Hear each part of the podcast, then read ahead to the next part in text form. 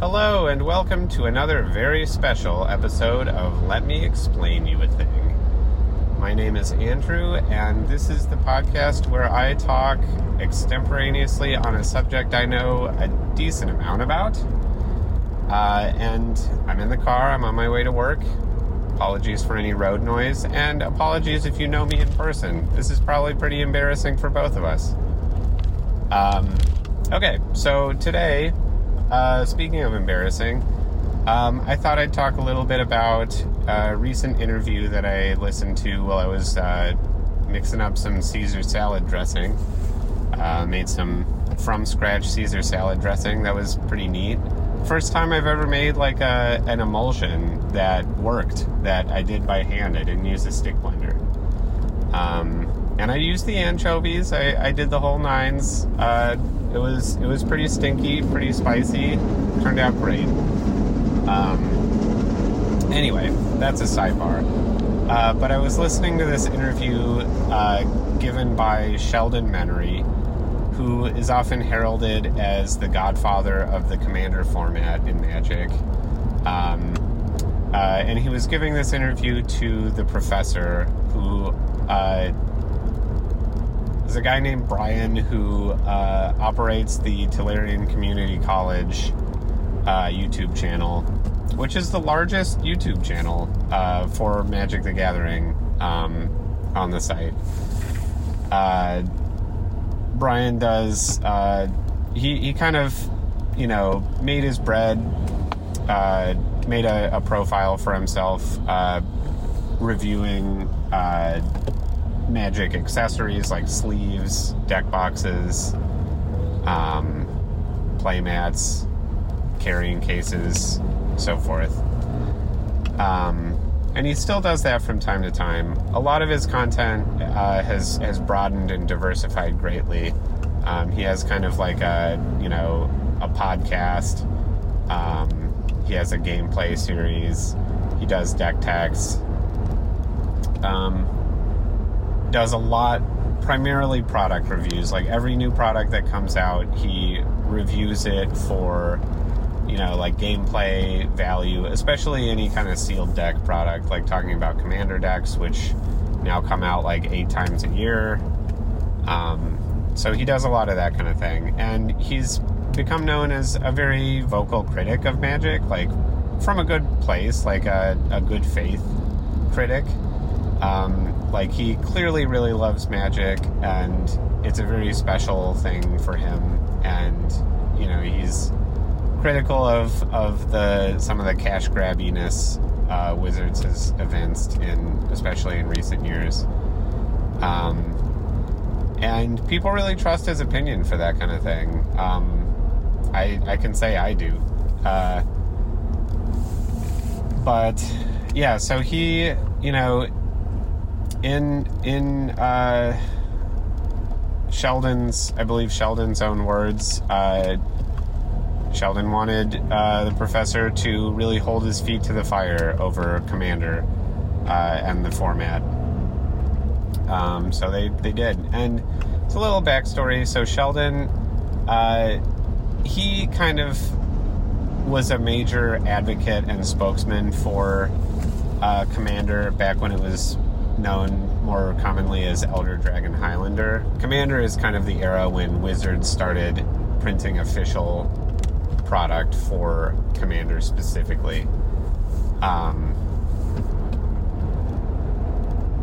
so Elder Dragon Highlander was kind of the you know the indie uh, name for the format um, back in its early days, and it was named for the Elder Dragons of the Legends set. Um, of which Nicol Bolas uh, is, you know, one of them. Um, and uh, yeah, so the elder, the, the whole idea was you'd take one of these three color elder dragons, which are like cost a million mana. They're like a seven seven with like some random abilities, and this just excoriating upkeep cost that makes them totally unplayable. But um, you take one of these big dragons, you would build a deck that was 100 cards, 99 plus your, your commander, your general, as, as they were called in those days. Um, and all the cards in the deck had to match your commander's uh, color identity. So, you know, if it was uh, Nicol Bolas, blue, black, red, those were the colors you had to work with. Um, you couldn't like, you know, splash in some some forests and add some green black spells. Like that's, you know, there was a very hard line that, you know, even if it was like uh, had like an activated ability that costs green on a, a red creature or whatever. Like, even if you weren't planning on using it for the ability, um, which would be suboptimal and weird anyway, uh, you couldn't do it. Just no mana symbols of that color anywhere on the card. Um, that was the initial rule. And I honestly don't know if Sheldon uh, and his friends truly invented the format or if if it was like spun out of uh, something they saw somewhere in the old message board days of the internet or whatever. Um, but yeah, the the parameters of the format. You've got that larger deck, uh, and it's got to be exactly hundred cards. It, you know, we're not talking like uh, back in the day. You'd have. Um, or you know with a 60 card format it's just a 60 card minimum no you had to have exactly 100 cards i don't know why they set their heels on exactly 100 but you know here we are um, and additionally you started with 40 life but you had this kind of secret life total of uh, you could take 21 damage from a single person's commander combat damage uh, before you died. And i don't know if that was to like more privilege the elder dragons to kind of center them as you know otherwise you know what why why have a general for your deck? What's the point of that um, if it's just for the colors or if it's just for you know having this big dumb creature you can have access to um, but yeah and then they yeah, so commander damage, and you could recast your commander from outside the game any number of times whenever it's removed. You just have to pay its mana cost plus two for each time you've cast it from the command zone before. So you're kind of adding adding this incremental little tax of two mana um, every time, but you theoretically always have access to your commander. Um, so that's that was kind of the initial angle, and then they, you know, I imagine very quickly broadened it to be any legendary creature could be your commander. This was before planeswalkers really existed. Um, yeah, certainly before they existed. And you know, so Sheldon is a high level judge or has been. I think he's he's kind of hung up his hat um, from it, but he judged at high levels at large tournaments and this really smacks of the kind of format that you bring to a tournament to play with other judges. Um, like if it's you know a, a, major event, a weekend long kind of affair where you travel for it. Uh, obviously, you're not really you're not playing Magic during the event, but uh, there's plenty of downtime like afterwards or you know in the evenings where you might like break out some decks and uh, play with people. And there's a.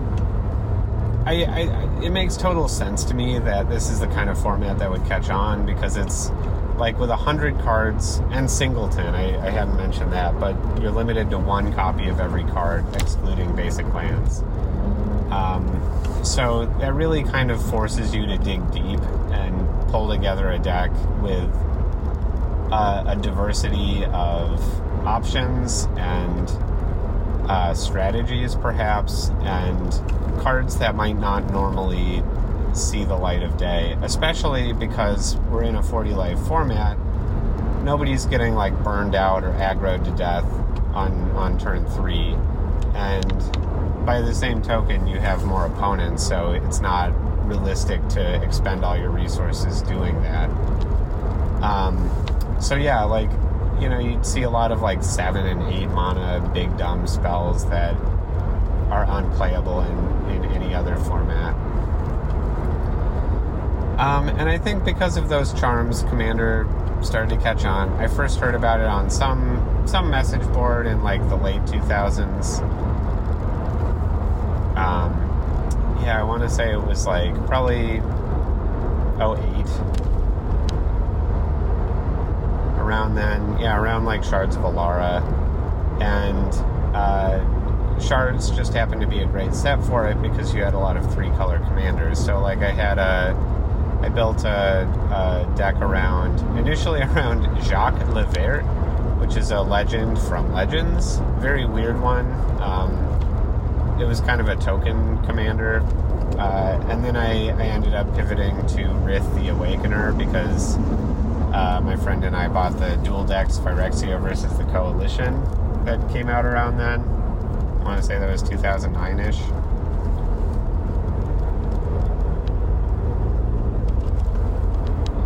Um, I built a Vorosh the Hunter commander deck. That was kind of my first test. It was a Sultai deck. It was around one of those dragons that when you hit, just like Rith, you hit, you pay some mana, you get an effect. Vorosh is, is just you you put six plus one plus one counters on him, so you can close out the game fairly quickly, like for a six mana creature. Uh, but that one, it was very experimental. A lot of limited draft chaff from uh, the Zendikar pre-release.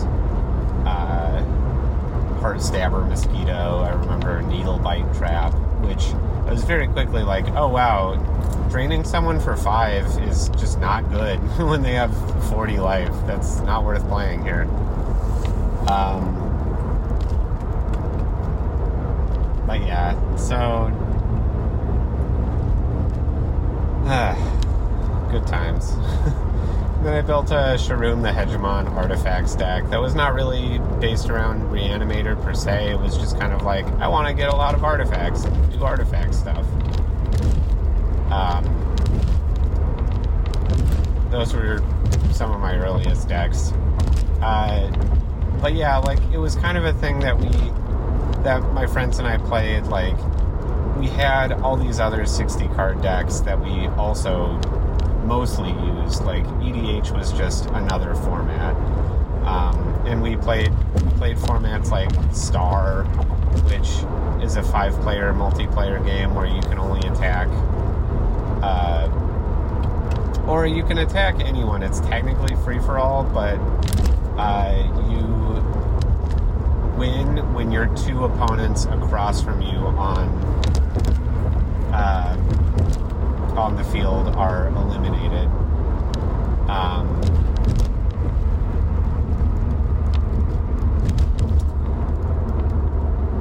which is kind of makes for an interesting political landscape. Uh, and it's less like multiplayer. You're not trying to beat three other players. You just need to beat two, and other people are also trying to do that. So um, but also trying to protect them in some cases. Uh, we played a format called Respawn Magic, which was like a multiplayer, but when you died, you'd spawn back in, you'd take like a few fast turns, and then you'd, you'd be back in the game. We played Emperor, which is like six or eight people ideally, and you um,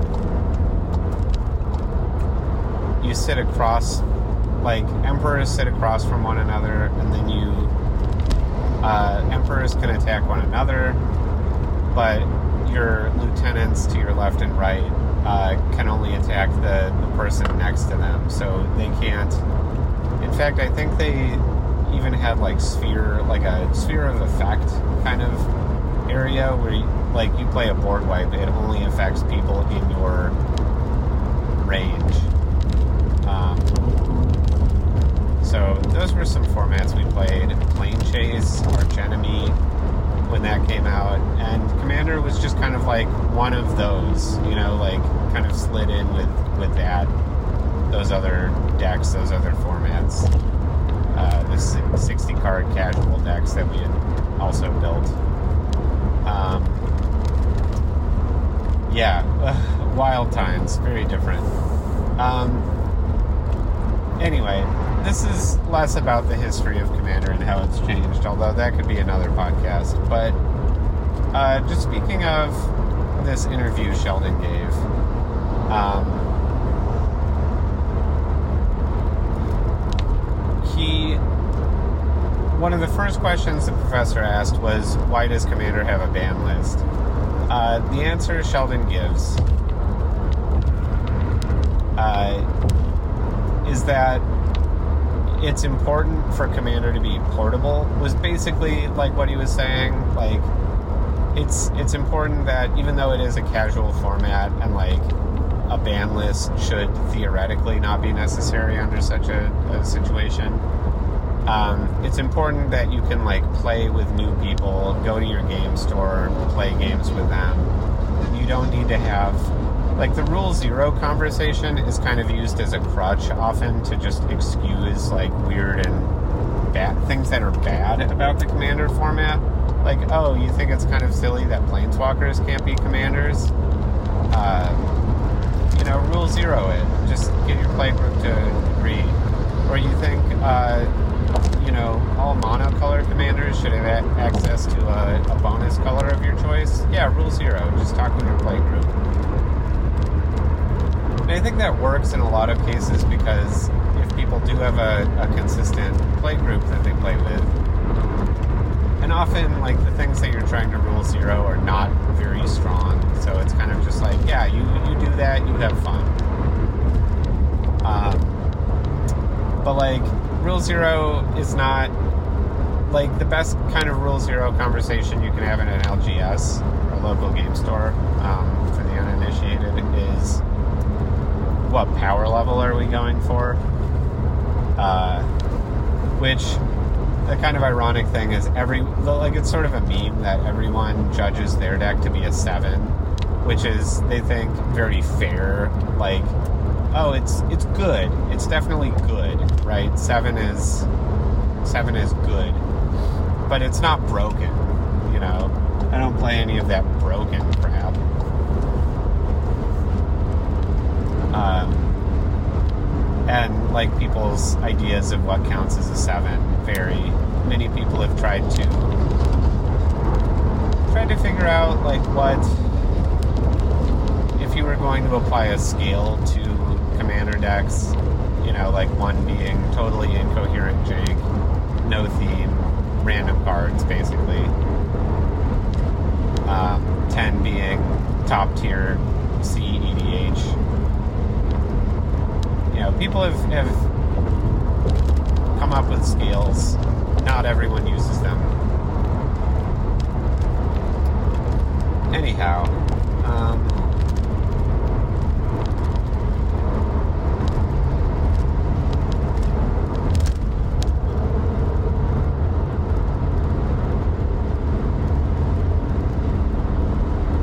so yeah, the ban list, and there's a lot of stuff on the ban list that really should not. Like the ban list, they should, they should like clear everything off and then start again and just add things back if they need to. I think. Um, for another thing, it's very difficult to maintain a ban list for a format that doesn't have any like an official data. Like you're not able to look at. Uh, mean, I guess Magic Online is programmed to support Commander. Arena is not. There are no like sanctioned Commander tournaments. So like you can't really tell what is in the metagame. The metagame is so subjective. So you can't say like, oh, decks with, you know, uh, Hullbreacher are are winning, you know, at a, a you know, a 53% rate, like we need to, to tamp that down. There's none of that data. Um, anyway, yeah, there are some there are some kind of some cards that were banned like more than 10 years ago that really do not deserve to be there. There's one card called Coalition Victory, which costs like three and WUBRG, so like seven mana, one of each color or is it two in WUBRG? Yeah, it might be seven altogether.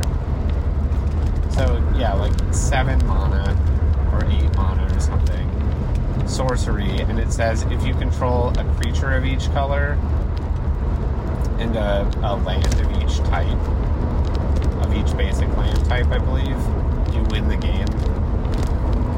And it's like, okay, I, you know, I guess somebody could figure out a way to like for one thing that really relies on having a specific board presence. Like happily ever after is a great analogy. This is a three mana enchantment that that fires whenever you have the, the condition met.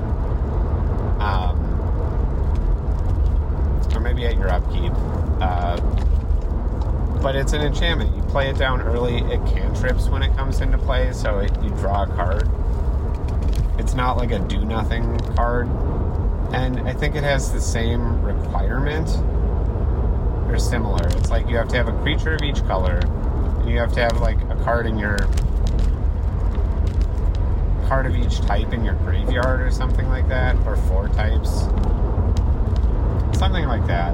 Which is, you know, not a high bar. And this is like a junk rare. Like nobody plays this card. Coalition Victory would not make a dent. A lot of people don't really care for alternate win con cards, and a lot of them just don't really don't really see play. So nobody's writing articles about them. Nobody's like stuffing them in their decks. Remember, like Coalition Victory is a five color, has five mana symbols in it. Happily Ever After does not. It's just white symbols. So there's ways in a mono white deck or, you know, a deck with white and any other colors you could you could like make creatures into certain colors. But like in Coalition Victory, you, you are limited to playing that in five color decks. And let me tell you, five color decks have access to every card that's not on the ban list that's ever been printed in Magic. Um, you have other options.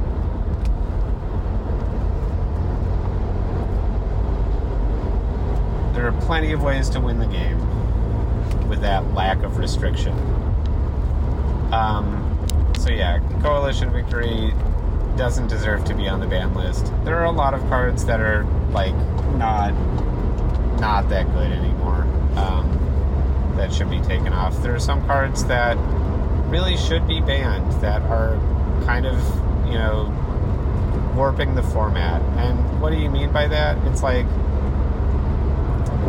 cards that are like uh,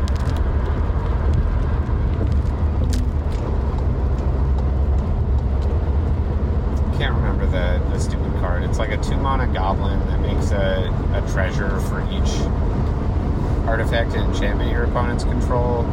That routinely, like, that's an infinite combo outlet right there. Um, yeah, Dockside Extortionist, that's it. Um, it's become a very expensive card because it's so in demand. Um, and yeah, there's a case to ban that. But so like Sheldon kind of argued against another thing. There used to be a banned as commander banned list.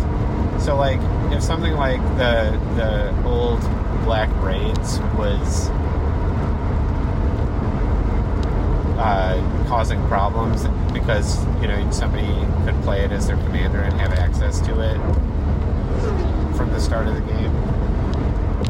Um, like yeah, you, you just ban it as the commander. Like it could still be okay in decks, but the banned as commander list is no more.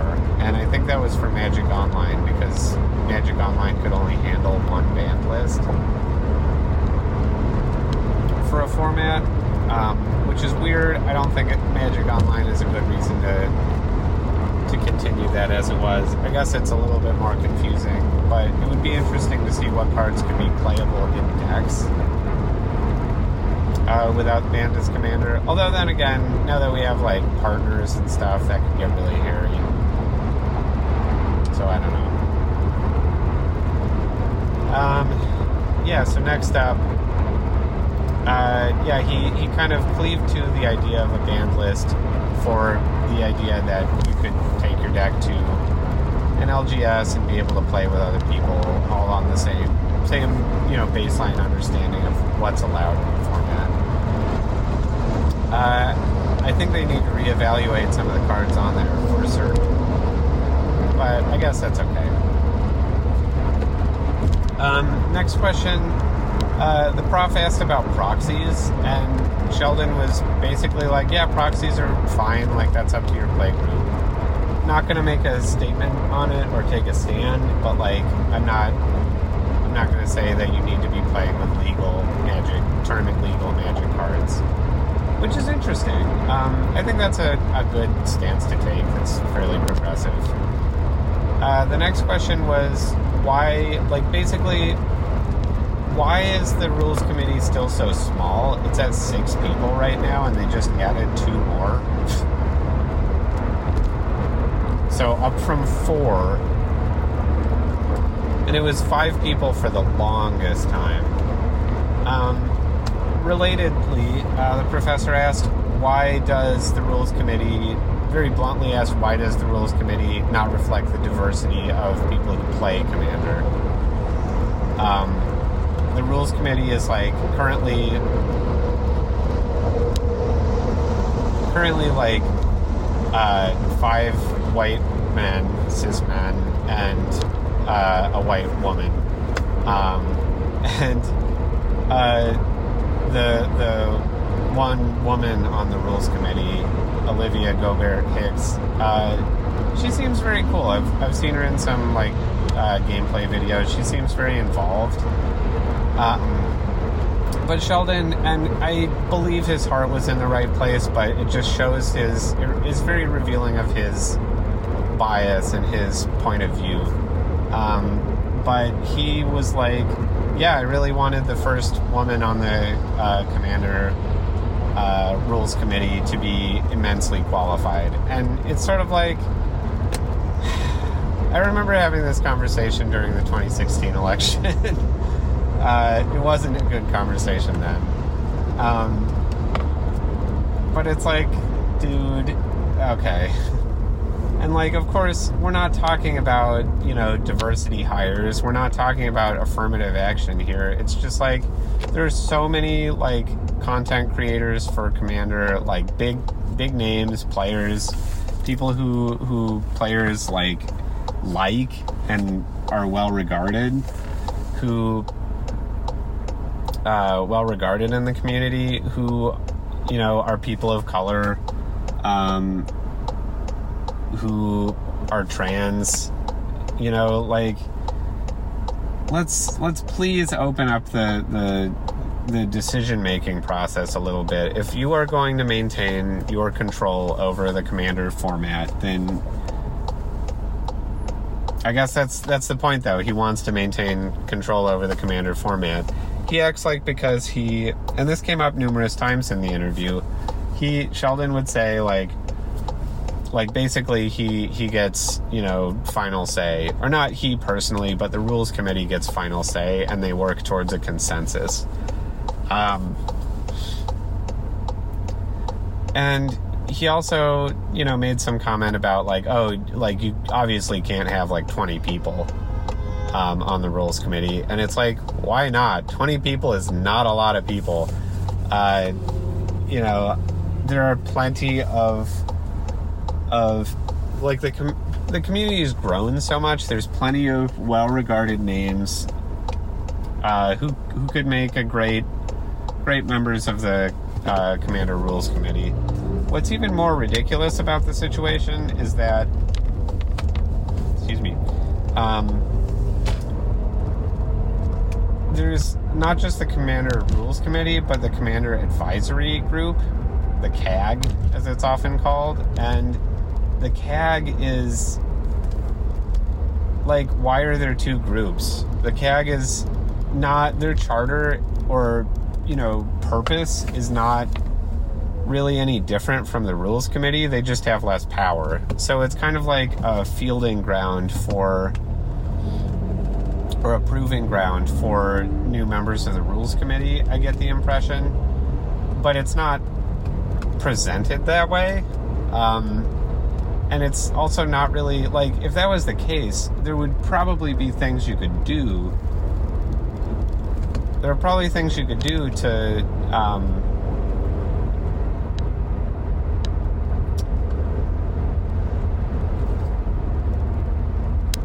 you know, to like provide more of an on ramp, allow people to buff up their credentials. Um, it, it just doesn't make a ton of sense that that they're using this group that is basically like the rules committee writ small um, and also trying to like field new members out of there but not really actively because they don't want a ton of new members it's just very weird and it's i do not like uh, the level of control that sheldon and uh, his close associates seem to want to maintain over the commander format. Like, I like that it's that it's community driven. I like that it's not, you know, maintained solely by wizards. Uh, like, obviously, Wiz- Wizards prints new cards into it. Um, they work with the Commander Rules Committee on, you know, what kinds of things make sense or what, what does the format need to a degree but it's also like I don't get the impression that uh, the rules committee does a very good job of that. Like they see advanced proofs of cards before, but like you know, so he was like, "Oh yeah, yeah, no, we we are really careful to make sure that you know people." Um, that like the the cards wizards are printing uh, are good for the format um, and then the professor was like, oh, so like Hull Breacher, for example, that was a recent card that had to be banned and it was printed in 2019, so, or 2020. so, like, what was the story with that? Um, and Sheldon was like, oh, well, we didn't see that one until, uh, you know, it was too late. And it's like, okay, then so I guess that's, and the professor even said it was pretty funny. I guess that's better than you saw it and you didn't see a problem with it. but at the same time, like, what good are you? The whole point was for you to see this and, you know, call them on it. um, I don't know.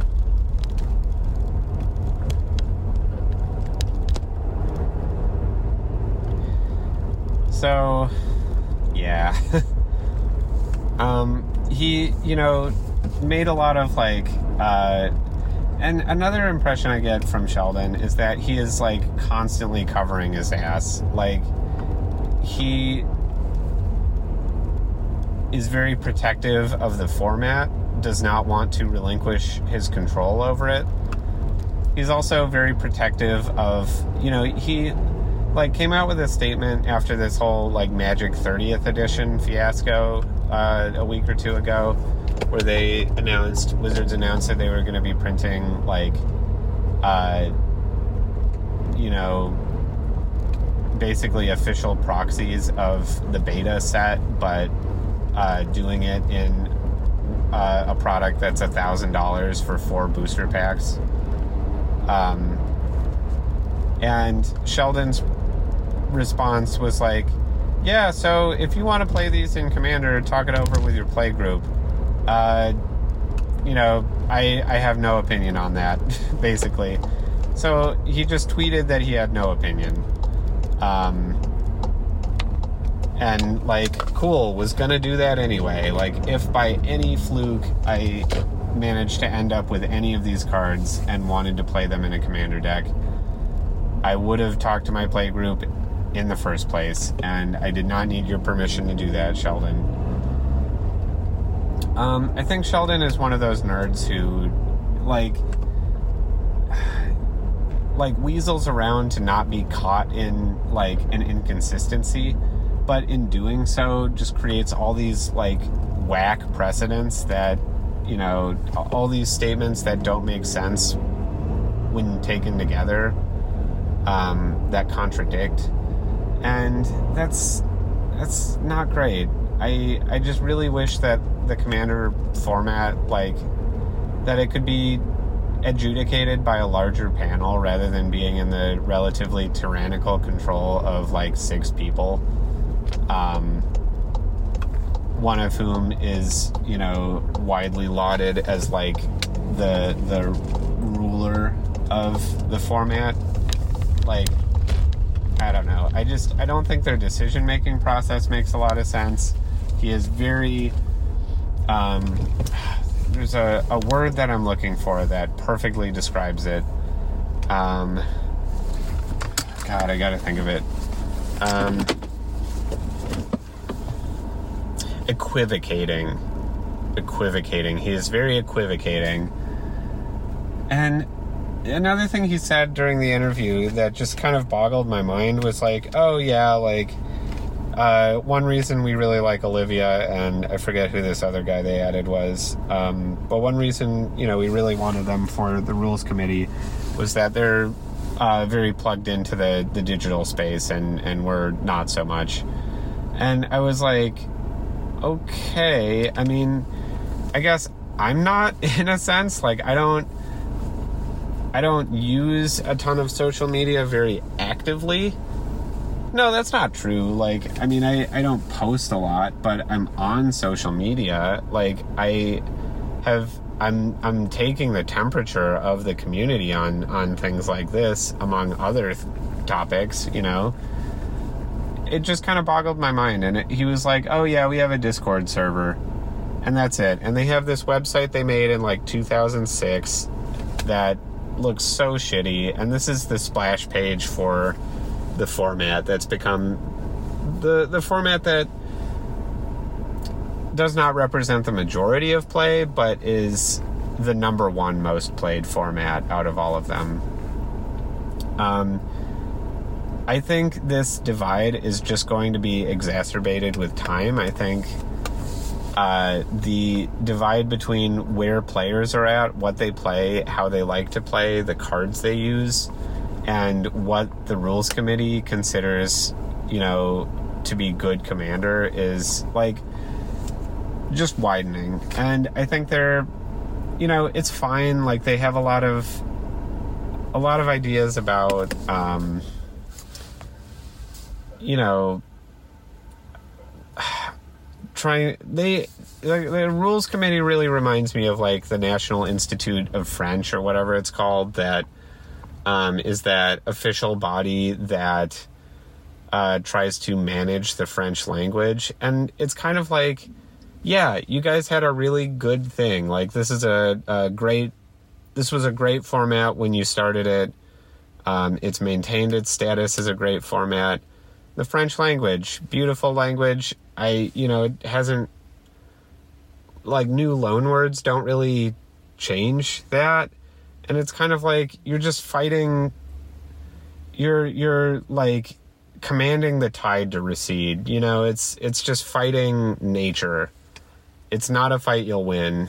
Like, language is malleable and ever evolving and commander is evolving rapidly with like all the new products that we're getting and um i mean the the warhammer 40k uh commander decks are out and they have they boast a lot of like pretty powerful interesting cards but like there's definitely some power in there and i think you know next round of uh, se- not Secret Lair, Universes Beyond Commander decks they announce is, you know, they're probably going to give the same treatment, I would imagine. Maybe they'll do that in the Lord of the Rings set. We'll see. Um, so, anyway, I just think, you know, the.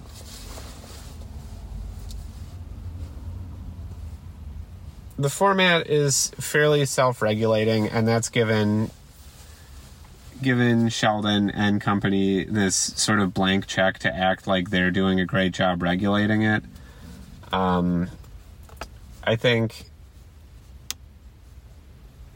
I think the equivocating nature of this interview was like a, a, a turn off.